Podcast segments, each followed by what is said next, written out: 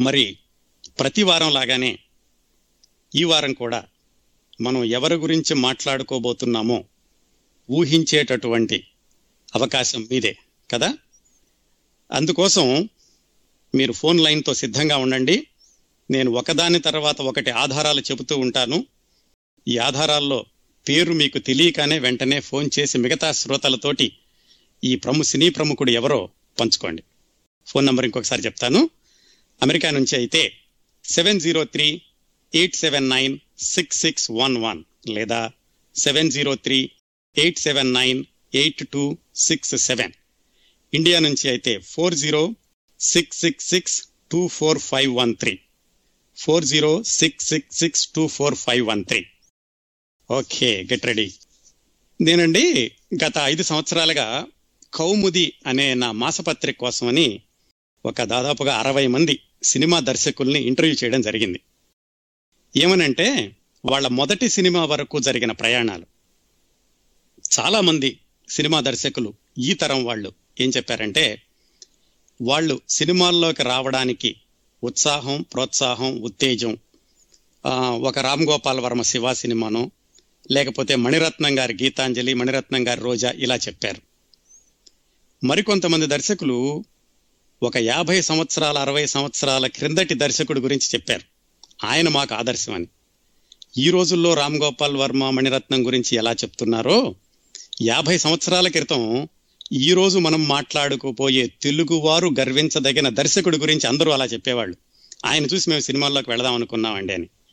అయితే ఆ తరమే కాకుండా ఈ తరం దర్శకులు కూడా అలా అనుకుంటూ ఉంటారు. ఒక దర్శకుడు ప్రత్యేకంగా చెప్పారు నాకు ఎప్పుడైనా కథలో ఎక్కడైనా మెలికి పెడితే లేకపోతే ఈ పాత్రని ఎలాగా ఇంట్రడ్యూస్ చేయాలి ఇక్కడ కథ ఎలాగా ముందుకు సాగించాలి అని అనుమానం వచ్చినప్పుడు ఆ ఫలానా దర్శకుడి సినిమా మొత్తం చూస్తూ ఉంటాను. సడన్గా నాకు ఎక్కడో ఇన్స్పిరేషన్ వస్తుంది అని. అన్ని సంవత్సరాలుగా కొన్ని దశాబ్దాలుగా తెలుగు దర్శకులనే కాకుండా తెలుగు చిత్ర పరిశ్రమలోని వారినే కాకుండా తెలుగు ప్రేక్షకులని ప్రభావితం చేస్తున్న ఆ తెలుగు వారు గర్వించదగిన దర్శకుడి గురించి ఈరోజు మాట్లాడుకుందాం. దానికి సందర్భం కూడా ఉందండి. చెప్తాను. మరి ఆధారాలు కావాలి కదా? ఇంతవరకు చెప్పింది పెద్ద ఆధారం అనుకోను మీరు ఊహించడానికి. వెళదాం ఆధారాల్లోకి. భారతదేశం మొత్తం మీద అన్ని భాషల్లోనూ జాగ్రత్తగా వినండి. భారతదేశం మొత్తం మీద అన్ని భాషల్లోనూ ఇంతవరకు వచ్చిన సినిమా దర్శకుల్లో టాప్ టెన్ ఎన్నుకోండి అంటే ఖచ్చితంగా ఈ దర్శకుడికి స్థానం దొరుకుతుంది.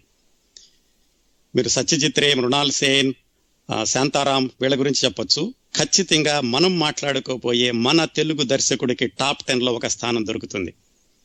ఏమైనా ఆధారం దొరికిందండి? అలాగే భారతదేశం మొత్తం మీద ఇంతవరకు చలనచిత్ర పరిశ్రమ మొదలయ్యాక వచ్చిన సినిమాల్లో టాప్ టెన్ ఎన్నుకోండి అంటే ఖచ్చితంగా ఈరోజు మనం మాట్లాడుకోబోయే దర్శకుడు దర్శకత్వం వహించిన ఒక సినిమాకైనా తప్పనిసరిగా స్థానం దొరుకుతుంది. ఆయన జీవించింది కేవలం అరవై సంవత్సరాలు మాత్రమే. అందులో సగభాగం అంటే ముప్పై సంవత్సరాల పాటు ఆయన సినిమా దర్శకుడిగా ఒక వెలుగు వెలిగారు కోర్స్ కెరీర్ చివరిలో కొంచెం ఫెయిల్యూర్ సినిమాలు కూడా వచ్చినాయి.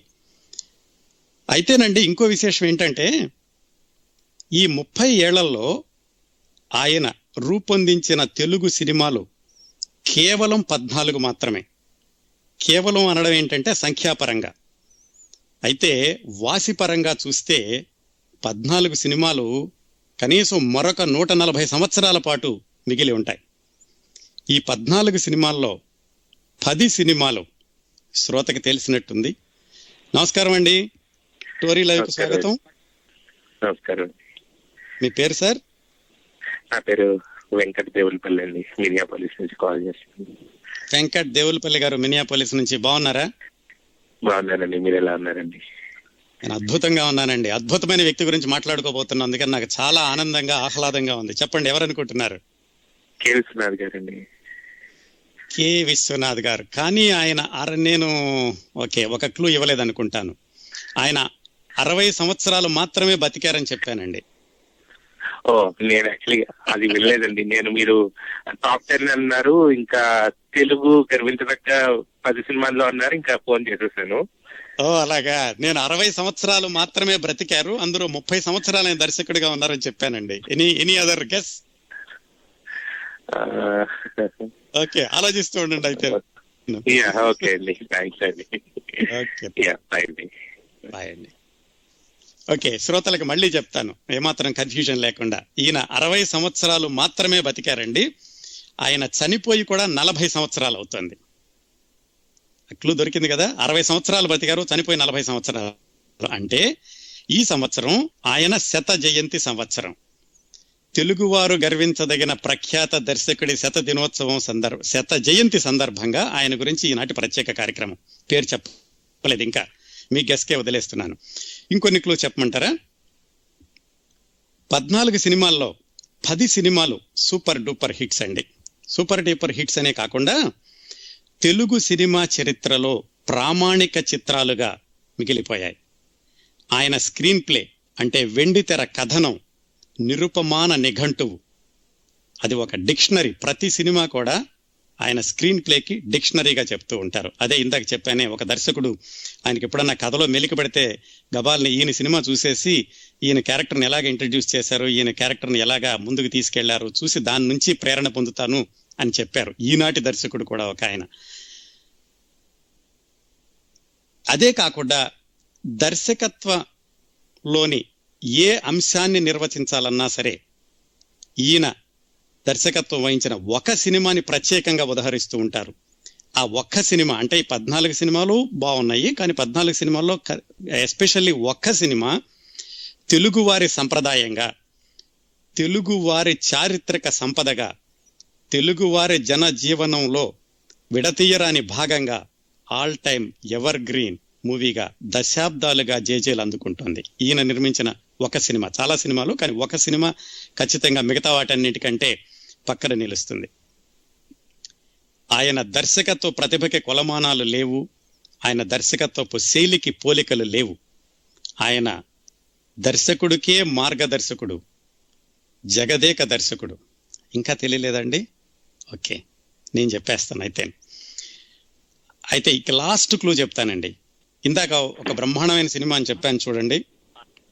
నమస్కారం అండి చిత్ర కౌముదికి స్వాగతం. హలో అండి నేను మంగన్ మాట్లాడుతున్నాను. మంగా గారు బాగున్నారా? మీరే కదా రెండు గంటలు చెప్పండి అని అడిగారు. అవును నేను అడిగాను ఇంకా చెప్పండి. అంతకంటే ఎక్కువైనా మేము సంతోషిస్తాము చెప్పండి ఎవరి గురించి మాట్లాడుకోబోతున్నాం? కేవీ రెడ్డి గారా? కేవి రెడ్డి గారు. ఓకే బాగానే గెస్ట్ చేశారండి. ఇంకొక నిమిషంలో చెప్పబోయామండి మీరే చెప్పారు. కరెక్ట్ అండి. మనం ఈ రోజు అవునా? మనందరం గర్వించదగిన కేవి రెడ్డి గారు కదిరి వెంకటరెడ్డి గారి గురించి మాట్లాడుకోబోతున్నాం. సందర్భం అంటే ఏంటంటే నేను యా. చెప్పండి. ఈ మధ్య కేవీ రెడ్డి గారిది మంత్రనగరి అనే ఒక ప్రోగ్రామ్ వస్తుంది. టీవీ నైన్లో అది డివిఆర్లో రికార్డ్ చేసుకొని ఈ మధ్య చూశాను నేను. అతని మూవీ మాయాబజార్ గురించి కూడా అంటే ఇప్పుడు మీరు ఒక మూవీ అన్నారు అది చారిత్రాత్మకంగా నిలిచిపోయిందని. కరెక్ట్ అండి. అవన్నీ చెప్తుంటే అది సడన్గా అదేమో అతనే అని అనిపించింది. అంటే ఈ మధ్య చూసాను కదా ఆ ప్రోగ్రామ్ అతనేనేమో అనిపించింది. పర్ఫెక్ట్గా గెస్ట్ చేశారు బంగా గారు. కరెక్ట్గా ఆయన గురించే చెప్తున్నాను. నేను చెప్పిన సినిమా కూడా మాయాబజార్ గురించే చెప్పానండి. అవును నాకు చాలా ఇష్టం అండి. మా పాత మూవీస్ అన్నా కూడా చాలా ఇంట్రెస్ట్ అందుకే మీ ప్రోగ్రామ్ కూడా చాలా ఇష్టం నాకు. చాలా చాలా ఆసక్తికరమైన విషయాలు ఉన్నాయండి కేవీ రెడ్డి గారి గురించి ఆయన జీవితం గురించి ఆయన మొట్టమొదటి సినిమా గురించి. వింటూ ఉండండి. వింటూ ఉండండి. And congratulations for the correct guess Manga garu. Keep listening thank you అండి. థ్యాంక్ యూ ఓకే శ్రోతలారా ఈ రోజు మనం అలనాటి ప్రఖ్యాత దర్శకుడు తెలుగువారు గర్వించదగిన జగదేక దర్శకుడు కేవి రెడ్డి గారి గురించిన ప్రత్యేక కార్యక్రమం వింటున్నాం. కేవి రెడ్డి గారి పూర్తి పేరు కదిరి వెంకటరెడ్డి గారు. ఆయన శత జయంతి సంవత్సరం అనుకున్నాం కదా ఆయన పంతొమ్మిది వందల పన్నెండు జులై ఒకటిన పుట్టారు. అంటే రాబోయే జులైకి వంద సంవత్సరాలు నిండుతాయి. నిజానికి ఎవరైనా అనుకునుంటే ఈ సంవత్సరం ఆయన శత జయంతి అని ఫిలిం ఫీల్డ్లో వాళ్ళందరూ దాన్ని సెలబ్రేట్ చేసి ఉండాల్సింది. ఎందుకనో మరి అలాంటి ప్రకటనలు ఎక్కడా కనపట్టలేదు. ఎక్కడో ఒకటి అర పత్రికల్లో వ్యాసాలు వచ్చినాయి ఇందాక మన శ్రోత చెప్పినట్టుగా. ఒక టీవీలో మంతర్ నగర్లో ఒక హాఫ్ అన్ అవర్ కార్యక్రమం వచ్చింది. కానీ ఈయన గురించి సమగ్రమైనటువంటి శత జయంతి ఉత్సవాలు ఎక్కడా జరుగుతున్న దాఖలాలు కనిపించటం లేదు. ఎందుకో ఏమిటో అది పక్కన పెట్టేసేస్తే మనం మాట్లాడుకుందాం. కేవీ రెడ్డి గారి జీవిత విశేషాలు ఆయన దర్శకత్వ శైలిలోని ప్రత్యేకతలు ఆయన మొట్టమొదటి సినిమా తీయడానికి ఎంత కష్టపడ్డారు ఇంకా మనకు సమయం ఉంటే శ్రోతలు వింటూ ఉంటే ఆయన తీసిన మరికొన్ని మంచి సినిమాల యొక్క విశేషాలు తెలుసుకుందాం. ఆయన పంతొమ్మిది వందల పన్నెండు జులై ఒకటిన పుట్టారండి. పంతొమ్మిది వందల డెబ్బై రెండు సెప్టెంబర్ ఒకటిన మరణించారు. అంటే అరవై సంవత్సరాలు. అయితే ఆయన తీసిన సినిమాల ద్వారా ఆయన అమరత్వాన్ని పొందారు అని చెప్పుకోవడంలో ఏమాత్రం అతిశయోక్తి లేదు. కెవి రెడ్డి గారి సినీ జీవిత ప్రస్థానం గురించి ఆయన సృష్టించిన కొన్ని కళాఖండాల గురించి ముఖ్యంగా మొట్టమొదటి సినిమా వరకు జరిగిన ఆయన ప్రస్థానం గురించి వివరంగా మాట్లాడుకోబోయే ముందు ఆయన చిట్ట చివరి సినిమాతో మొదలు పెడదాం. అది శ్రీకృష్ణ సత్య. ఆ సినిమా నుంచి ఒక పాట వినండి. తర్వాత కేవీ రెడ్డి గారి గురించిన ఎన్నో ఆసక్తికరమైన విశేషాలు మీకు వినిపిస్తాను.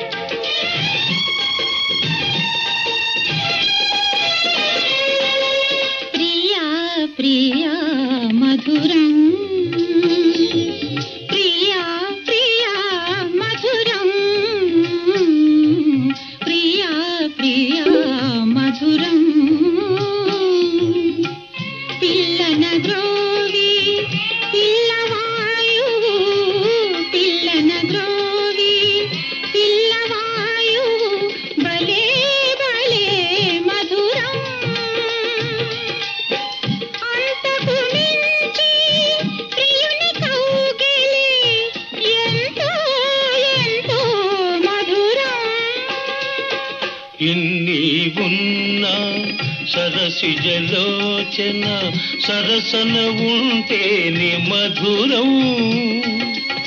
మనసిచ్చిన అలివేణి అధరం మరి మరి మధురం. ప్రియా ప్రియా మధురం.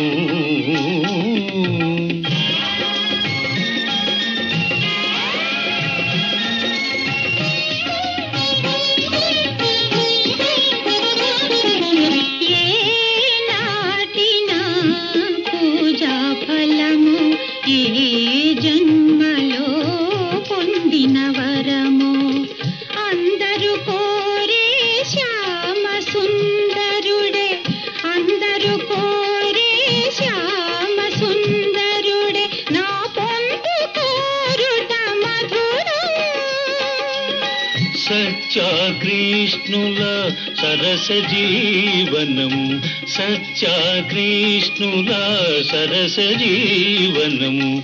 నిత్యం నిత్యం మధురం ప్రతినిత్యం అతి మధురం. ప్రతినిత్యం అతి మధురం. ప్రియా ప్రియా మధురం.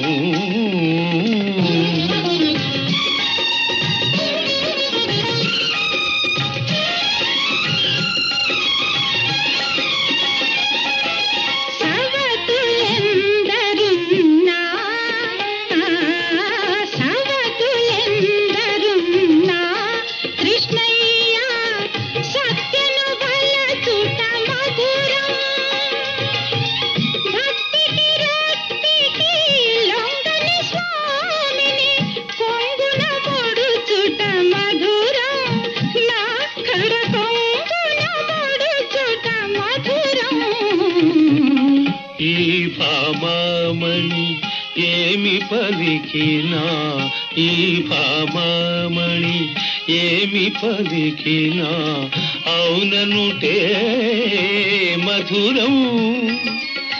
ఈ చలి పలుకుల పర్యవసానం ఇంకా ఇంకా మధురం.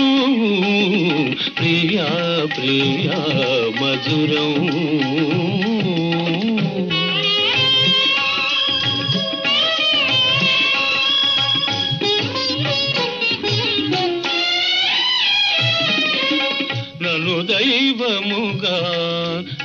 నన్ను దానవు కడకొంగున నను ముడువని దానవు. చల్లని వసతి జాంబవతి.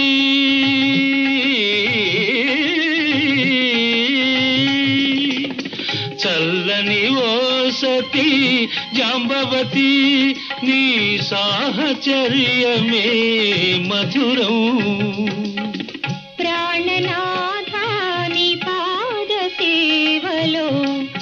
పరవశించుటే మధురం తరించుటే మధురాతి సాధారణంగా దర్శకులు ఏం చేస్తారంటే ఒక వర్గం సినిమాలు తీయడానికి అలవాటు పడి వాటితో విజయం సాధిస్తే అదే తరగతి సినిమాలను ఎప్పుడూ రూపొందించడానికి ప్రయత్నిస్తూ ఉంటారు. అయితే కేవి రెడ్డి గారు మాత్రం చారిత్రకాత్మకంగా మొదలుపెట్టి జానపదాలు పౌరాణికాలు సాంఘికాలు. ఏ అంశం తీసుకున్నప్పటికీ తనదైన ముద్ర వేస్తూ ప్రతి సినిమాని కూడా ప్రామాణిక చిత్రంగా రూపొందించారు. అది ఆయన ప్రత్యేకత. ఒక హద్దులు నియమాలు పరిమితులు అంటూ పెట్టుకోలేదు. సబ్జెక్ట్ ఏదైనా సరే దర్శకత్వం చేసే వ్యక్తిలో ప్రతిభ ఉంటే దేన్నైనా సరే జనరంజకంగా తీర్చిదిద్దవచ్చు పది కాలాలు నిలిచిపోయేలాగా చేయవచ్చు అని దృఢంగా విశ్వసించి నిరూపించిన దర్శకుడు కేవీ రెడ్డి గారు. ఆయన బాల్యంలోకి మొట్టమొదటి సినిమా ప్రయాణంలోకి వెళ్ళబోయే ముందు ఒకసారి ఆయన తీసిన సినిమాల యొక్క చరిత్రని విహంగ వీక్షణం ద్వారా చూద్దాం. ఓవర్ వ్యూ మొత్తం పద్నాలుగు తెలుగు సినిమాలండి. అన్ని మిగతా భాషలతో కూడా కలుపుకుంటే పద్దెనిమిది సినిమాలు తీశారు. అంటే తమిళంలో ప్యారలల్గా తీస్తూ కొన్ని తీశారు. ఈ పద్నాలుగు సినిమాల్లో మనం ఒకసారి చూసుకున్నట్లయితే మొట్టమొదటగా పంతొమ్మిది వందల నలభై రెండులో భక్త పోతనతో ఆయన దర్శకత్వపు విజయ పథం మొదలైంది. అప్పటికి ఆయన వయసు ముప్పై సంవత్సరాలు. మొట్టమొదటి సినిమా చారిత్రాత్మకం. పంతొమ్మిది వందల నలభై రెండు తర్వాత ఐదు సంవత్సరాలు గ్యాప్ తీసుకుని మళ్ళీ నలభై ఏడులో మరో చారిత్రాత్మకం యోగి వేమనకి దర్శకత్వం వహించారు. ఆ తర్వాత రెండేళ్ళకి మళ్ళా రెండు మార్చి చారిత్రాత్మకం నుంచి జానపదానికి వచ్చారు. నలభై తొమ్మిదిలో గుణసుందరి కథ జానపద సినిమా రూపొందించారు. మళ్ళా రెండేళ్ళకి పాతాళ భైరవి పంతొమ్మిది వందల యాభై ఒకటిలో అది కూడా జానపదం. చారిత్రాత్మకాలు రెండు జానపదాలు రెండు. అయ్యాక పంతొమ్మిది వందల యాభై ఐదులో దొంగరాముడు. ఆ తర్వాత రెండు సంవత్సరాల కంటే అంటే పంతొమ్మిది వందల యాభై ఏడులో వచ్చిందండి. ఇందాక మనం చెప్పుకున్న కళాఖండం కొన్ని శతాబ్దాలకు మిగిలిపోయే కళాఖండం మాయాబజార్ పంతొమ్మిది వందల యాభై ఏడు. అది పౌరాణికం. కేవీ రెడ్డి గారు రూపొందించిన మొట్టమొదటి పౌరాణికం మాయాబజార్ ఆ తర్వాత మళ్ళీ పంతొమ్మిది వందల యాభై ఎనిమిదిలో అది సాంఘిక చిత్రం పెళ్ళినాటి ప్రమాణాలు. పెళ్ళినాటి ప్రమాణాలకి ఆయన నిర్మాతగా కూడా వ్యవహరించారు. ఆ తర్వాత జగదేక వీరుని కథ పంతొమ్మిది వందల అరవై ఒకటి సూపర్ హిట్. పంతొమ్మిది వందల అరవై రెండు శ్రీకృష్ణార్జున యుద్ధం మళ్ళీ పౌరాణికం. అది కూడా సూపర్ హిట్. ఆ తర్వాత ఆయన విజయ పదానికి కొంచెం బ్రేక్ పడింది. పంతొమ్మిది వందల అరవై ఐదులో సత్య హరిశ్చంద్ర సినిమా తీశారు. ఎన్టీ రామారావు గారు ఎస్వి రంగారావు గారితో అయితే రకరకాల కారణాల వల్ల అది విజయవంతం కాలేదు. ఆ తర్వాత పంతొమ్మిది వందల అరవై ఎనిమిదిలో ఉమాచండి గౌరీ శంకరుల కథ తీశారు పౌరాణికం. అది కూడా ఫెయిల్ అయింది. మళ్ళీ వెనక్కి వెళ్ళారు జానపదానికి. పంతొమ్మిది వందల అరవై ఎనిమిదిలో భాగ్య చక్రం అని ఒక జానపదం తీశారు. అది ఫెయిల్ అయింది. మూడు సినిమాలు వరుసగా ఫెయిల్ అవుతూ ఉండేసరికి ఆయనకు అనుమానం వచ్చింది. ఎందుకు ఇలా జరుగుతోంది? అద్భుతమైన చిత్రాలను ఇచ్చిన నా దర్శకత్వపు మెళకువల్లో నుంచి ఇలాంటి సినిమాలు వస్తున్నాయి. ప్రేక్షకుల్ని ఎందుకు చేరలేకపోతున్నాను? నా పొరపాట ప్రేక్షకుల అభిరుచి మారిందా అని ఆయన చివరి రోజుల్లో చాలా బాధపడేవాళ్ళట. నా కెరీర్ని ఇలాగే అపజయంతో ముగించాల్సి వస్తుందా అని. అలాంటి సమయంలో ఆయన శ్రీకృష్ణుడిగా పరిచయం చేసిన ఎన్టీ రామారావు గారు గురువు గారి మీద భక్తితోటి గురు దక్షిణగా ఆయన చిట్ట చివరి సినిమా శ్రీకృష్ణ సత్యకి దర్శకత్వం వహించే అవకాశం ఇచ్చారు. ఆ శ్రీకృష్ణ సత్య విజయవంతం అయింది. ఆ విధంగా సూపర్ హిట్ సినిమాలతో మొదలుపెట్టి మధ్యలో మూడు సినిమాలు అపజయం పొందినప్పటికీ మళ్ళీ విజయవంతమైన సినిమాతోటి ఆయన కెరీర్ ముగిసింది. పంతొమ్మిది వందల డెబ్బై ఒకటిలో డెబ్బై రెండులో ఆయన చనిపోయారు. కేవలం దర్శకుడిగానే కాకుండా నాలుగు సినిమాలకి ఆయన నిర్మాతగా కూడా వ్యవహరించారు. పెళ్ళినాటి ప్రమాణాలు జగదేక వీరుని కథ శ్రీకృష్ణార్జున యుద్ధం సత్య హరిశ్చంద్ర జయంతి పిక్చర్స్ అని ఆయన నిర్మాతగా కూడా వచ్చినాయి. అలాగే ఆయన రైటర్గా అంటే పూర్తిగా ఆయన రచయిత కాదు కాకపోతే స్క్రీన్ ప్లేలో ఎప్పుడూ ఆయన హ్యాండ్ ఉంటూ ఉండేది. ఆయన కమలాకర్ కామేశ్వరరావు గారు కలిసి కొన్ని సినిమాలకి స్క్రీన్ ప్లే రూపొందించారు. అలాగే కథని తెరకి అనువాద వెండి తెరకి అనువాదం చేయడంలో కూడా దాదాపుగా రచయితతో అంత సమానమైనటువంటి శ్రమ పడ్డారు మాయాబజార్ శ్రీకృష్ణార్జున యుద్ధం సినిమాలకి. ఇంకా సినిమాల్లోకి రాక ముందు దర్శకుడు కాక ముందు ఆయన నాలుగు సినిమాలకి ప్రొడక్షన్ మేనేజర్గా పనిచేశారు. ఆయన ఎవరి దగ్గర అసిస్టెంట్గా పనిచేయలేదండి. చేయకుండా ఆయన ప్రొడక్షన్ మేనేజర్గా పనిచేశారు. ఆ సినిమాలు ఏంటంటే పంతొమ్మిది వందల ముప్పై తొమ్మిదిలో వచ్చిన వందే మాతరం పంతొమ్మిది వందల నలభైలో వచ్చిన సుమంగళి నలభై ఒకటిలో వచ్చిన దేవత నలభై ఐదులో వచ్చిన స్వర్గసీమ వాటికి ప్రొడక్షన్ మేనేజర్గా పనిచేశారు. అంటే ఆయన మొట్టమొదటి సినిమాకి దర్శకత్వం వహించాక కూడా ఒక సినిమాకి ఆయన ప్రొడక్షన్ మేనేజర్గా పనిచేశారు. ఇది స్థూలంగా కేవి రెడ్డి గారి సినీ జీవిత చరిత్ర. మరి ఇంత అద్భుతమైనటువంటి చిత్రాలు రూపొందించిన కేవి రెడ్డి గారి బాల్యం అక్కడి నుంచి ఆయన చదువు అక్కడి నుంచి సినిమాల్లోకి రావడం మొట్టమొదటి సినిమా ఎలా తీశారు ఆ విశేషాలంది తెలుసుకోబోయే ముందు మరి ఐ కెనాట్ వెయిట్ మాయాబజార్ గురించి మాట్లాడుకునే అవకాశం వచ్చే వరకు వేచి ఉండలేక మాయాబజార్లోని ఒక పాట విందాం. తర్వాత కేవి రెడ్డి గారి వాళ్ళ సొంతూరు వెళ్దాం.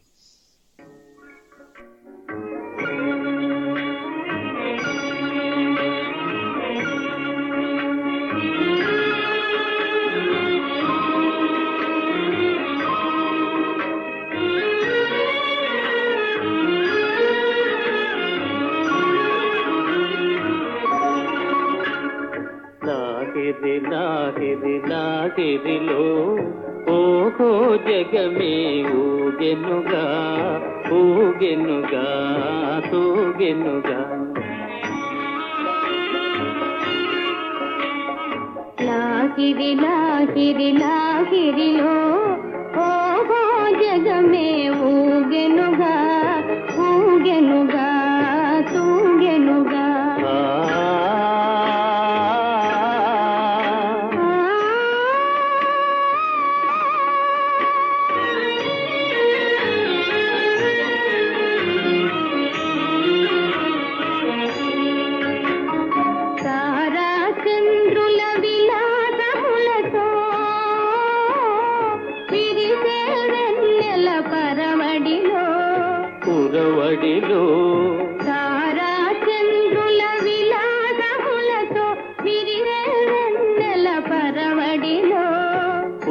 పూల వలపుతో ఘుమఘుమలాడే పిల్లవాయువుల లాలనలు. లాగిరి లాగిరి లాగిరిలో ఓహో జగమే ఊగెనుగా ఊగెనుగా తూగెనుగా.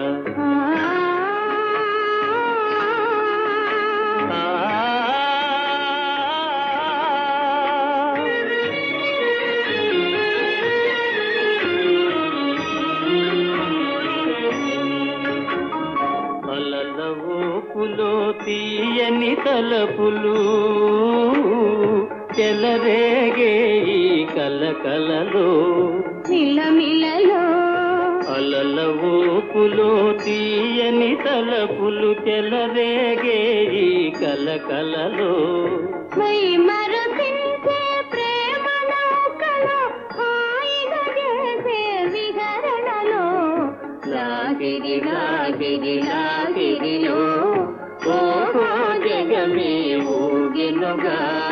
తూగెనుగా సాగెనుగా ఆ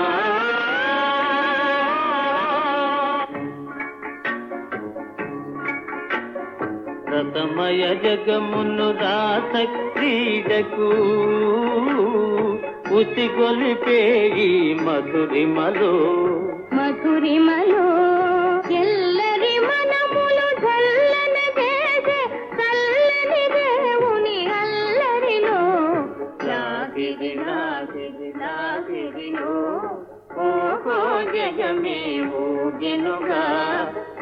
తూగెనుగా సాగెనుగా ఆ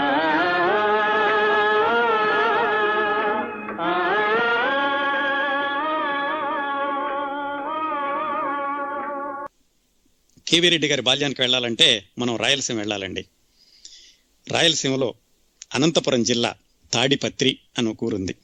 ఆ తాడిపత్రికి దగ్గరలో ఒక చిన్న ఊరుంది. ఆ ఊరి పేరు తేళ్ళమిట్టపల్లె. ఆ ఊరు కేవీ రెడ్డి గారిది. కేవిరెడ్డి గారి నాన్నగారిది. కేవిరెడ్డి గారి నాన్నగారి పేరు కొండారెడ్డి. ఆ ఊరంతట్లోకి ఆయనే బాగా చదువుకున్నాడు బాగా ఉన్నవాళ్ళు కూడా. అప్పట్లోనే ఆయనకి నూట యాభై ఎకరాలు ఉండేది కేవీ రెడ్డి గారి నాన్నగారికి. కేవీ రెడ్డి గారి అమ్మగారి పేరు వెంకటరంగమ్మ.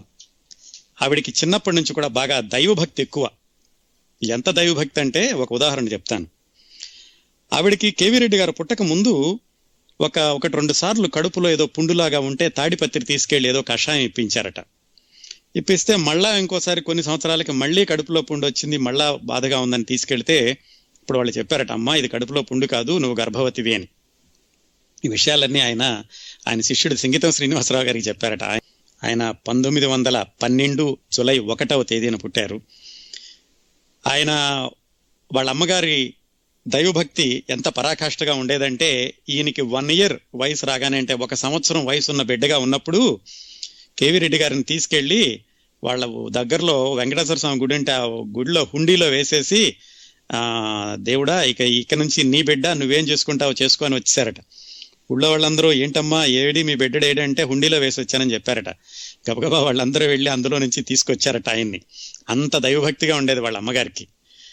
అయితే ఈయనకి రెండో సంవత్సరం వయసులో ఉండగా వాళ్ళ నాన్నగారు చనిపోయారు. వాళ్ళ నాన్నగారు చనిపోయాక వాళ్ళ మేనమామ గారు కేవి రెడ్డి గారిని తాడిపత్రి తీసుకెళ్ళి చదువులో పెట్టారు. అంటే ప్రాథమిక విద్యాభ్యాసంలో. నాన్నగారు లేరు అన్న బాధ ఒకటి తప్పించి ఆయన బాల్యం చాలా హుషారుగా వాళ్ళ మేనమాంగారింటి దగ్గర గడిచిందట. ఆయన చిన్నప్పటి నుంచి కూడా చదువులో బాగా తెలివితేటలుగా చాలా చురుకుగా ఉండేవాళ్ళు. మ్యాథమెటిక్స్లో చాలా ముందు ఉండేవాళ్ళట అందుకని ఆయన సినిమాల్లో చూసుకుంటే చాలా మ్యాథమెటికల్గా ఒక సీన్ కానీ పాత్ర రావడం కానీ సన్నివేశం పెరగడం కానీ సినిమా అయిపోవడం కానీ ఉంటుంది. ఆ మ్యాథమెటిక్సే కాకుండా ఆయనకి పెయింటింగ్లో కూడా చాలా ప్రతిభ ఉంటూ ఉండేదట ఆయన హై స్కూల్లో ఉండగానే. ఇంకొక విషయం ఇక్కడ గుర్తు తెచ్చుకోవాల్సింది ఏంటంటే ఆయనకి చిన్నప్పటి నుంచి స్నేహితుడు బెంచ్మేటు క్లాస్మేటు ప్రాణ స్నేహితుడు మూలా నారాయణ స్వామి అని ఒక ఆయన ఉండేవాళ్ళు. ఇది చాలా గుర్తుపెట్టుకోదగిన పేరు. ఎందుకంటే ఈ మూలా నారాయణ స్వామి గారే తర్వాత కేవి రెడ్డి గారి సినిమాల్లోకి రావడానికి సినిమాల్లో నిలదొక్కుకోవడానికి ఆయన మొట్టమొదటి సినిమా దర్శకత్వం వహించడానికి కూడా మూల కారణం మూలా నారాయణ స్వామి గారు. వీళ్ళిద్దరూ ఎంత జిగిరి దోస్తులంటే ఒకటే కంచం ఒకటే మంచం అనుకున్నట్టుగా కలిసి పెరిగేవాళ్ళు. ఆ రోజుల్లో ఆ రోజుల్లో అంటే పంతొమ్మిది వందల పన్నెండు నుంచి వీళ్ళకి పద్నాలుగు వయసు అంటే లెక్కేసుకోండి ఎంత? పంతొమ్మిది ఇరవై ఆరు ఇరవై ఏడు అప్పటికింకా టాకీ సినిమాలు రాలేదు. ఆ రోజుల్లో ఏంటంటే ఊరూరు తిరుగుతూ బయోస్కోప్ అని ఒక చిన్న చిన్న యంత్రాలు లాంటివి ఉండేవి ఎలక్ట్రికల్ బయోస్కోపులు. అవి తీసుకొచ్చి అక్కడ ఫిలిం చూపిస్తూ ఉండేవాళ్ళు. ఇప్పట్లాగా థియేటర్లు ఉండేవి కాదు. అలా ఈ మిత్రులిద్దరూ కలిసి వాళ్ళ ఊళ్ళో ఒక ఆయన ఆయన పేరు జైన్ మహమ్మద్. అతను ఒక చిన్న బయోస్కోప్ తీసుకొచ్చి సినిమాలు చూపిస్తుంటే ఈ పిల్లలిద్దరూ చూశారు. కేవీ రెడ్డి మూలా నారాయణ స్వామి. చూసి వాళ్ళు అప్పుడే అనుకున్నారట అరే ఇదేదో చాలా బాగుంది. మనం పెద్దాళ్ళం అయ్యాక మన ఇద్దరం కూడా సినిమాలు తీయాలి అని అనుకున్నారు. వాళ్ళు ఇంకా చిన్నపిల్లలు హై స్కూల్లోనే ఉన్నారు.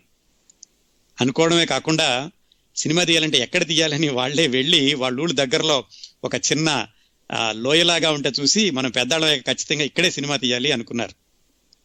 సినిమా నిర్మాణం అంటే ఏంటో తెలియదు సినిమా తీయాలంటే ఏం కావాలో తెలియదు ఎన్ని బాధలు ఉంటాయో వాళ్ళకి తెలియదు వాళ్ళు ఇంకా హై స్కూల్ స్టూడెంట్స్ కానీ విచిత్రం ఏంటంటే అలా అనుకున్న చిన్న పిల్లలు ఆ తర్వాత పది పదిహేను సంవత్సరాలకి నిజంగా సినిమా రంగంలోకి ప్రవేశించి వాళ్ళిద్దరూ రికార్డులు సృష్టిస్తారని వాళ్ళకి తెలిసి ఉండదు అప్పట్లోను.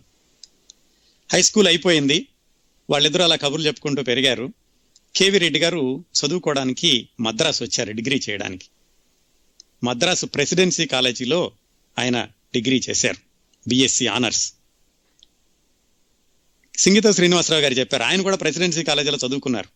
ఆయన కేవీ రెడ్డి గారి దగ్గర అపాయింట్మెంట్ కోసం వెళ్ళినప్పుడు చాలా రోజులు అపాయింట్మెంట్ దొరక్క ఆ విషయాలని మనం నాలుగైదు వారాల క్రితం తెలుసుకున్నాం కదా. ఆయన అన్నారు బహుశా ఆయనకి ఎక్కడో లోపల ఒక చిన్న ఆ అనుబంధం ఉండుంటుంది. నేను కూడా ప్రెసిడెన్సీ కాలేజ్ అని చెప్పేసరికి అని సింగీత శ్రీనివాసరావు గారు చెప్పారు. సో ఈయన ప్రెసిడెన్సీ కాలేజీలో బిఎస్సి ఆనర్స్లో చేరారు. మద్రాసులో హాస్టల్లో ఉండడం. హాస్టల్లో ఉంటూ చదువుకుంటూ ఆయనకి శనివారం ఆదివారం వచ్చిందంటే మూడు షోలు చూడాలి. సినిమాలు బాగా చూడడం.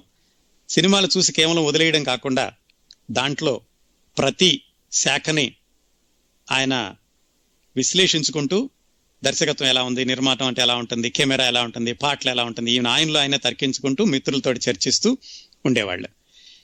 ఇంకోటి ఏంటంటే ఈయన బిఎస్సి చదువుకునేటప్పుడు ఈయనకి సీనియరు పి పుల్లయ్య గారు.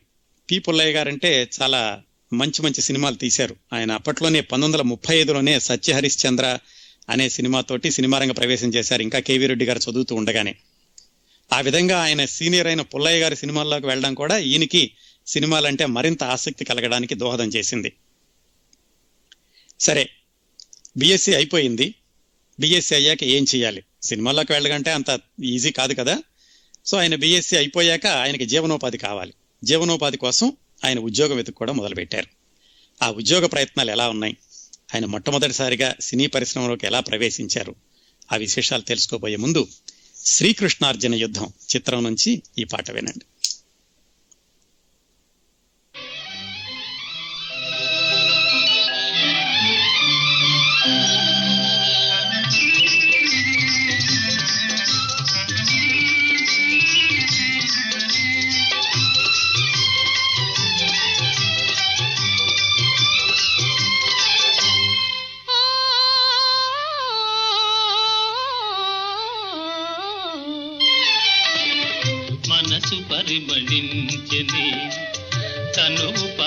పరవశించెని నవ వసంత గానముతో నీవు నటన చేయగనే మనసు పరిమళించెనే తను పరవశించెనే నవ వసంత రాగముతో నీవు చెంత నిలువగనే. మనసు పరిమళించెని తనువు పరవశించెని.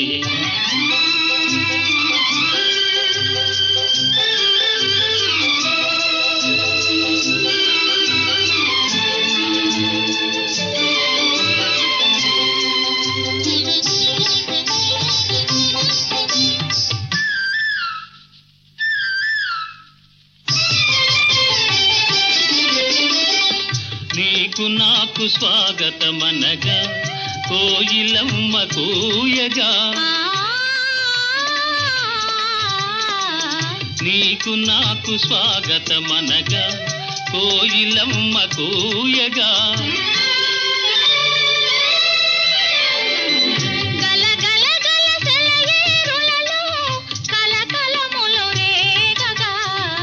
మనసు పరిమళించెని.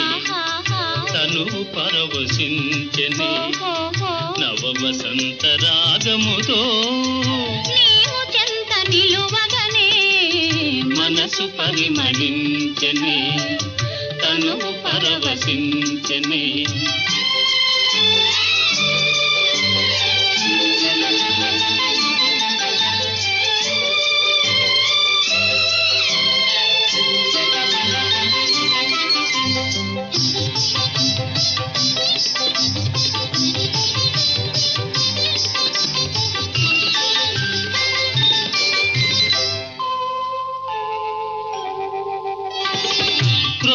పూల నెత్తావులతో మత్తు గాలి వీచగా.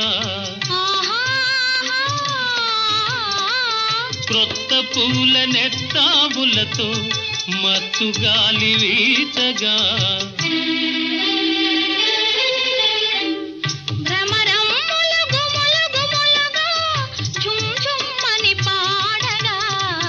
మనసు పరిమళించని తను పరవశించని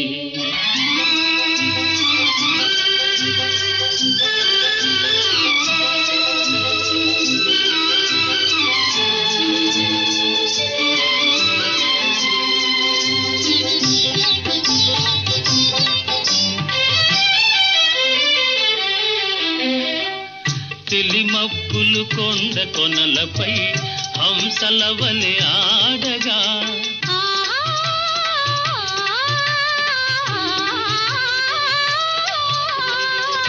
వెలిమబ్బులు కొండ కొనలపై హంసల వలె ఆడగా. ప్రకృతి విందు మనసు పరిమళించనే తను పరవశించనే నవ వసంత రాగముతో నీవు చెంత నిలువగనే మనసు పరిమళించనే కేవీ రెడ్డి గారు ఆ విధంగా డిగ్రీ పూర్తి చేశారు మద్రాస్ ప్రెసిడెన్సీ కాలేజీలో బీఎస్సీ ఆనర్స్. అప్పుడు ఇంకా ఉద్యోగ ప్రయత్నాలు మొదలుపెట్టారు. ముందుగా పంచాయతీ ఆఫీసర్ ఉద్యోగం ఏమైనా వస్తుందేమో చూశారట. అది ఎక్కడా రాలేదు. సరే పోనీ టీచర్ ఉద్యోగం అయినా వస్తుందని అప్లై చేశారు. చేస్తే అబ్బాయి నీకు ఆరు నెలలు అనుభవం ఉంటే కానీ టీచర్ ఉద్యోగం ఇవ్వమన్నారు. ఉద్యోగ ప్రయత్నాలు ఏమీ ఫలించలేదు. ఏం చేద్దాం అనుకుంటూ ఉండగా వాళ్ళ ఫ్రెండ్ ఒక అతను అతని పేరు కృష్ణారావు ఆయన క్లాస్మేటే. ఆయన ఒక ప్రపోజల్ పెట్టాడు. రెడ్డి మనకు ఉద్యోగం రావట్లేదు కదా ఒక పని చేద్దాం. ఒక చిన్న కంపెనీ మొదలు పెడదాం. ఆ కంపెనీ ఏంటంటే హై స్కూల్ వాళ్ళకి ల్యాబొరేటరీ కిట్స్ తయారు చేసి ఇవ్వడం. దాని పేరు స్టాండర్డ్ సైంటిఫిక్ ఇన్స్ట్రుమెంట్స్ అని పేరు కూడా పెట్టారు. సరే ఇద్దరు కలిసి ఆ కంపెనీ మొదలు పెట్టారు. పెట్టుబడి ఎంత తెలుసా అండి? రెండు వందల యాభై రూపాయలు. రెండు వందల యాభై రూపాయలు పెట్టి పంతొమ్మిది వందల ముప్పై ఆరులో ఆ స్టాండర్డ్ సైంటిఫిక్ ఇన్స్ట్రుమెంట్స్ అనే కంపెనీ మొదలుపెట్టి వీళ్ళు ఒక చిన్న లేత్ మిషన్ పెట్టి ఈ సైంటిఫిక్ ఇన్స్ట్రుమెంట్స్ అవి తయారు చేసి హై స్కూల్కి అమ్ముతూ ఉండేవాళ్ళు. బాగానే నడుస్తుంది. ఉద్యోగం రాలేదు కానీ బిజినెస్ బాగానే నడుస్తుంది. ఇద్దరికేను ఇద్దరు హ్యాపీగానే ఉన్నారు. ఈ కథని ఒక్క నిమిషం ఇక్కడ ఉంచి మనం వేరే కథకి వెళదాం. ఆ కథ ఏమిటంటే కేవీ రెడ్డి గారి చిన్నప్పటి మిత్రుడు మూలా నారాయణ స్వామి గారు అనుకున్నాం కదా? ఆ మూలా నారాయణ స్వామి గారి కథ ఒకసారి చూసి మళ్ళీ కేవీ రెడ్డి గారి దగ్గరికి వద్దాం. పంతొమ్మిది వందల ముప్పై ఏడు ముప్పై ఎనిమిది ఆ ప్రాంతాల్లో రోహిణి పిక్చర్స్ అని ఒక ప్రొడక్షన్ హౌస్ మొదలైంది. దాన్ని మొదలుపెట్టిన ఆయన పేరు హెచ్ఎం రెడ్డి గారు. హెచ్ఎం రెడ్డి గారు అంటే తెలుగులో మొట్టమొదటి టాకీ సినిమా తీసిన ఆయన. ఆ రోహిణి పిక్చర్స్ మొదలు పెడుతూ దాంట్లో మరికొంతమంది పార్ట్నర్స్ని చేర్చుకున్నారు ఆయన. ఆ పార్ట్నర్లో ఒకరు బిఎన్ రెడ్డి గారు. బిఎన్ రెడ్డి గారు అంటే ఆ తర్వాత రోజుల్లో మల్లేశ్వరి రంగుల రాట్నం ఈ సినిమాలన్నీ తీశారు ఆయన. బిఎన్ రెడ్డి గారు ఒక భాగస్వామి మూలా నారాయణ స్వామి గారు రెండో భాగస్వామి. మూలా నారాయణ స్వామి గారు అంటే మన కేవీ రెడ్డి గారి చిన్నప్పటి మిత్రుడు. వాళ్ళు ఈ రోహిణి పిక్చర్స్ బ్యానర్ మీద గృహలక్ష్మి అనే సినిమా తీద్దాం అనుకున్నారు నైన్టీన్ థర్టీ సెవెన్ థర్టీ ఎయిట్లో. ఆ గృహలక్ష్మి సినిమా చిత్తూరు నాగయ్య గారికి కూడా మొట్టమొదటి సినిమా. సరే అప్పుడు మూల నారాయణ స్వామి గారికి గుర్తొచ్చింది. మన ఫ్రెండ్ ఉండేవాడు చిన్నప్పుడు ఇద్దరం సినిమాలు తీద్దామని అనుకుంటూ ఉండేవాళ్ళం. ఎలాగో నేను సినిమా పరిశ్రమలోకి వచ్చాను కదా మనవాడిని కూడా పిలిస్తే బాగుంటుందని ఆయన కేవీ రెడ్డి గారిని సంప్రదించారు. రెడ్డి ఇలాగా నేను సినిమా ప్రొడక్షన్ హౌస్లో నేను పార్ట్నర్గా చేరాను. నీకు ఇంట్రెస్ట్ ఉంది కదా వచ్చేసి నువ్వు కూడా నాతో పనిచేయచ్చు కదా అని. అయితే ఈయన ఆలోచించారు ఇదేమో మరి సైంటిఫిక్ కంపెనీ బాగానే నడుస్తుంది. మరి సినిమాల్లోకి వెళితే ఎలా ఉంటుందో ఏమిటో ఆయన ఆలోచిస్తుంటే వీళ్ళ భాగస్వామి కృష్ణారావు అన్న ఆయన చెప్పారు. సర్లే ఒక పని చేయి నీకు ఎలాగో అంత ఆసక్తి ఉంది కాబట్టి వెళ్ళి చూడు. ఒక ఆరు నెలలు గనక అక్కడ సరిగా పని చేయకపోతే మళ్ళీ వెనక్కి వచ్చేసే మన కంపెనీ ఎలాగో మనకు ఉంటుంది కదా అని చెప్పారు. ఆ విధంగా ఆయన ధైర్యం చేసి మిత్రుడు మూలా నారాయణ స్వామి ఆహ్వానంతో ఆ రోహిణి పిక్చర్స్ వాళ్ళు తీసే గృహలక్ష్మి సినిమాకి పని చేయడానికి వెళ్ళారు. పని చేయడానికైతే వెళ్ళారు. కానీ ఏం చేయాలి అక్కడ? ఈయన ఏం చెప్పారంటే మూలా నారాయణ స్వామి ఎలాగూ బాగా క్లోజ్ ఫ్రెండ్ కాబట్టి పైగా ఇది మొట్టమొదటి సినిమా రోహిణి పిక్చర్స్ మీద. నువ్వు ఒక పని చేయి నువ్వు క్యాషియర్గా ఉండు. మిగతా శాఖల తరంగ తర్వాత చూద్దాం. నాకు నమ్మకమైన మనిషి కావాలి క్యాషియర్ కానీ ఈయన్ని క్యాషియర్గా జాయిన్ చేశారు ఆ గృహలక్ష్మి సినిమాకి.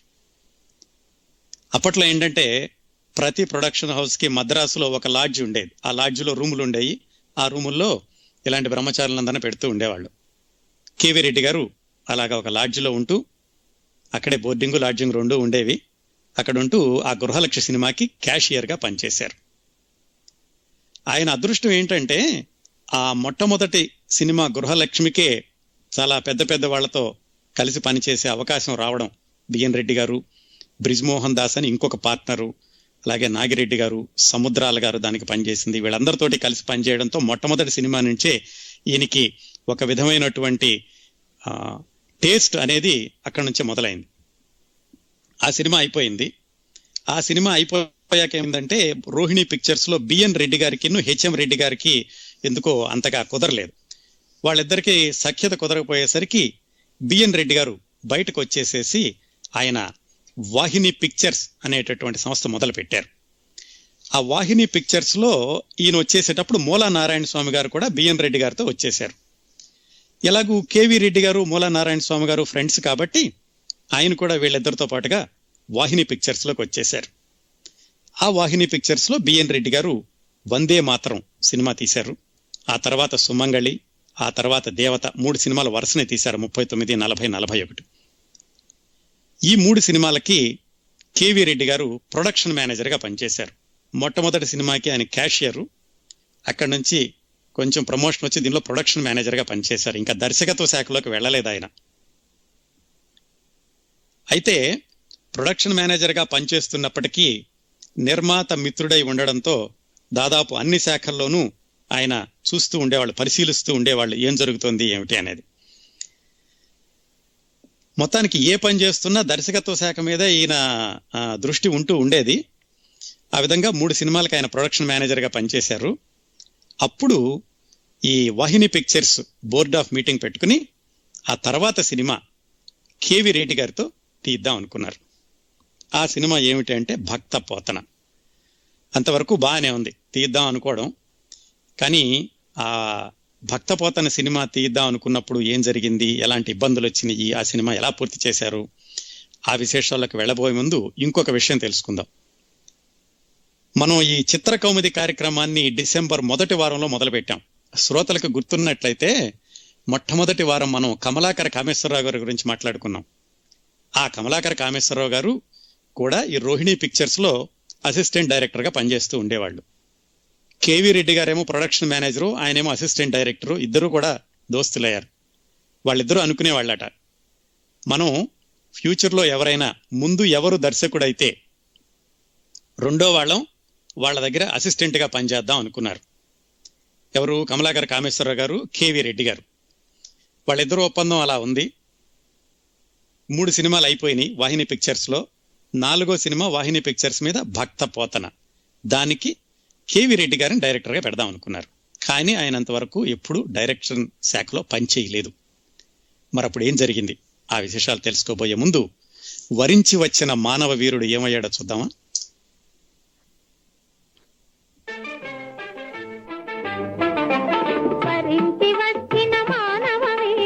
ఏమైనాడని విచారమా? వరించి